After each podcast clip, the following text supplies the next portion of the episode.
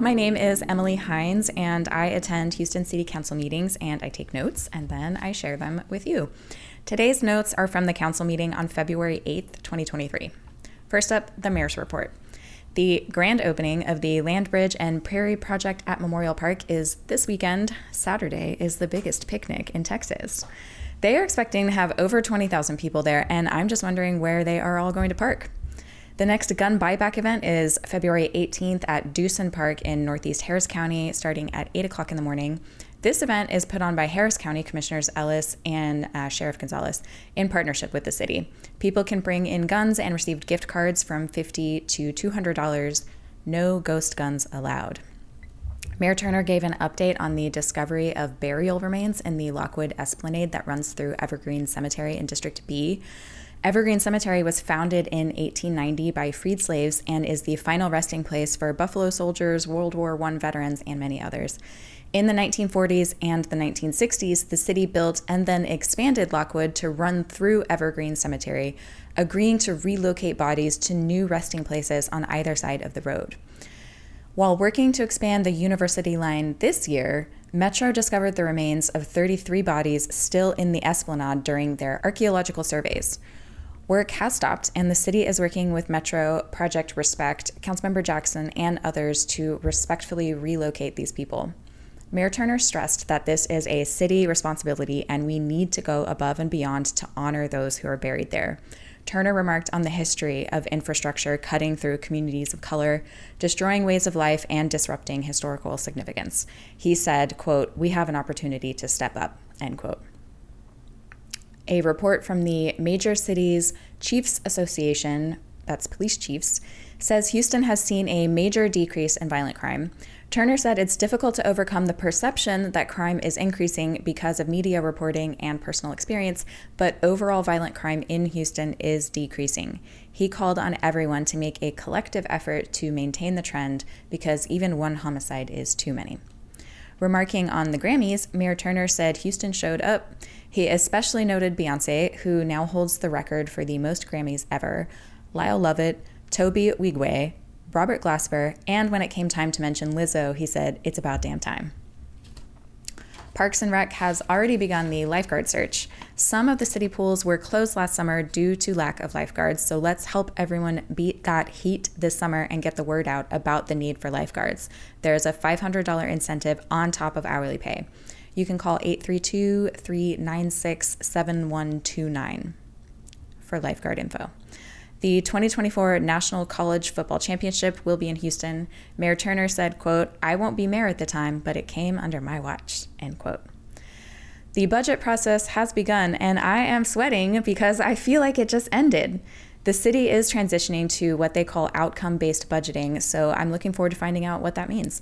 Mayor Turner sent strategic guidance to all departments, which includes the top five priorities, and they are sound financial governance, public safety, complete communities, service and infrastructure, and a resilient Houston. Let the games begin. Moving on to some agenda items. Item 5 approved $1.6 million for books and audio-visual materials for the Kendall Library, replacing ones damaged during Hurricane Harvey, paid for by insurance. Item 8 approved $216,000 for some big trucks like forklifts and pickers for Houston Public Works.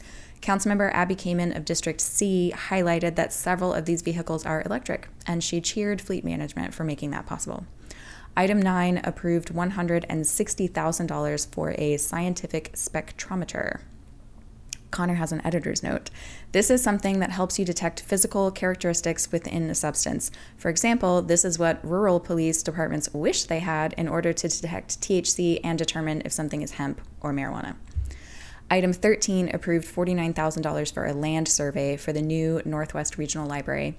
Item 16 approved an almost $2 million grant of TIRZ money to the Houston Community Land Trust for the, quote, continuing operation, management, and other activities related to the provision of affordable housing through the Home Buyer Choice Program, end quote. If you don't know what the land trust is, I really recommend reading about it. Item 18 approved a $15 million loan to help fund a new 135 unit affordable apartment complex for the Houston Area Women's Center in District D. It will serve as a refuge for approximately 360 survivors fleeing domestic and sexual violence. It's designed to keep these individuals safe and supported until their security, emotional, and financial needs are stabilized and permanent housing has been secured. The facility will also include children's services like daycare, after school care, violence prevention programs, and education. Three HAWC representatives were present and received recognition from council members Kamin, Carolyn Evans Shabazz of District D, and Mayor Turner. Item 28 approved $10.5 million to partially fund the rehab of Plum Creek in District I, and that's in partnership with Harris County Flood Control District, which will pay the rest of the cost. Councilmember Robert Gallegos, who represents District I, called this a crucial drainage project. Item 29 approved an advance funding agreement with TxDOT for the North Canal High Flow Diversion Channel, which aims to improve flooding along White Oak and Buffalo Bayous north of downtown. Councilmember Karla Cisneros of District H said this is moving forward in part thanks to negotiations with TxDOT on the I 45 expansion project and that she enthusiastically supports it. Let's focus a bit on item 21, or as I like to call it, the solid waste saga. Item 21 approved an $8 million three year contract with an outside vendor to assist with heavy trash and junk waste removal paid for by ARPA funding. A lengthy discussion on our troubled solid waste situation ensued. Mayor Turner hopes this will relieve some of the pressure solid waste has been under. He emphasized individual responsibility and said we all need to do our part and dispose of waste properly. He encouraged us to snitch on people we see illegally dumping. He complained that people are dumping in the same repeat spots, quote, as if they have some concierge service, end quote, which made me laugh out loud because that is literally what the solid waste department is. We pay taxes and fees so that our trash gets picked up at the curb and we don't have to take it anywhere. Councilmember at large Michael Kubosh referenced a state fund that pays people to turn in tires, and Mayor Turner says the state hasn't allocated that money and is instead just sitting on it. Councilmember Ed Pollard of District J wants to put more cameras near dumping hotspots and put culprits on blast. Mayor Turner said they are finalizing a contract for citywide cameras now. Councilmember Cisneros wants all cameras at illegal dump sites to have infrared technology so they can see at night because those images stand up in court. Mayor Turner is working on a comprehensive trash plan similar to One Safe Houston. I personally hope it's called One Clean Houston. Councilmember Gallegos asked to use ARPA funding to build more city depositories to make it easier for us to get rid of our waste and to expand the already existing ones. Mayor Turner said he is willing to dedicate ARPA funding to this. This is not the first time Gallegos has asked for this, and it's not the first time Mayor Turner has said he is open to it, so we'll see. Budget season is on the way. Councilmember at large Sally Alcorn asked for a report on total annual spending on solid waste, including these outside vendors, so that we can appropriately budget for next year. And I wrote thank you in my notes, and yes, it was in all caps. Councilmember at large Letitia Plummer wants us to look at why people are dumping. Again, thank you.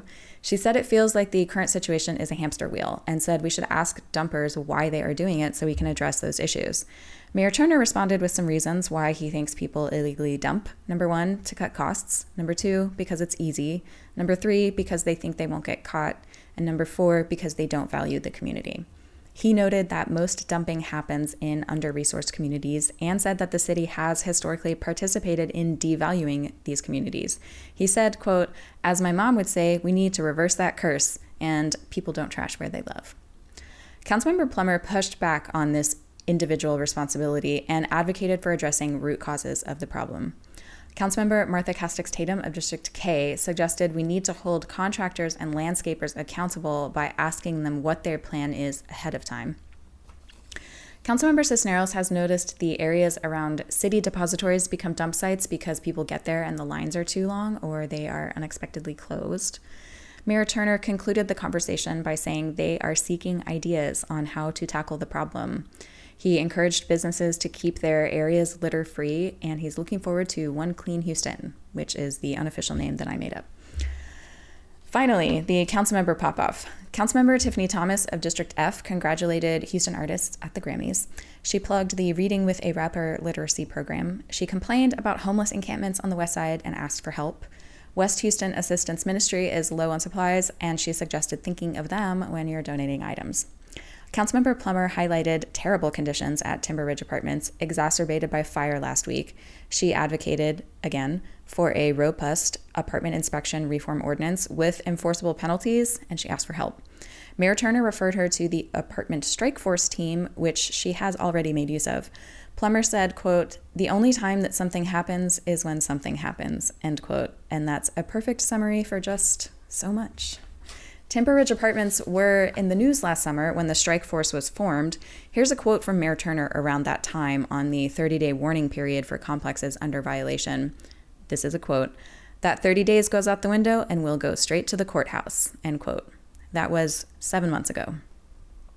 Councilmember Amy Peck of District A criticized the lack of communication from the city after a water main leak caused many District A residents to lose water early this week.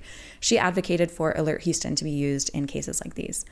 Councilmember Tarsha Jackson of District B went to Meow Wolf in Las Vegas last week and looks forward to Meow Wolf in District B coming soon, especially the jobs, opportunities for local artists, and family fun Meow Wolf will provide. There is a Be Successful Jobs Initiative event this Saturday at the Acres Homes Multi Service Center. Lots of businesses will be on hand to hire on the spot.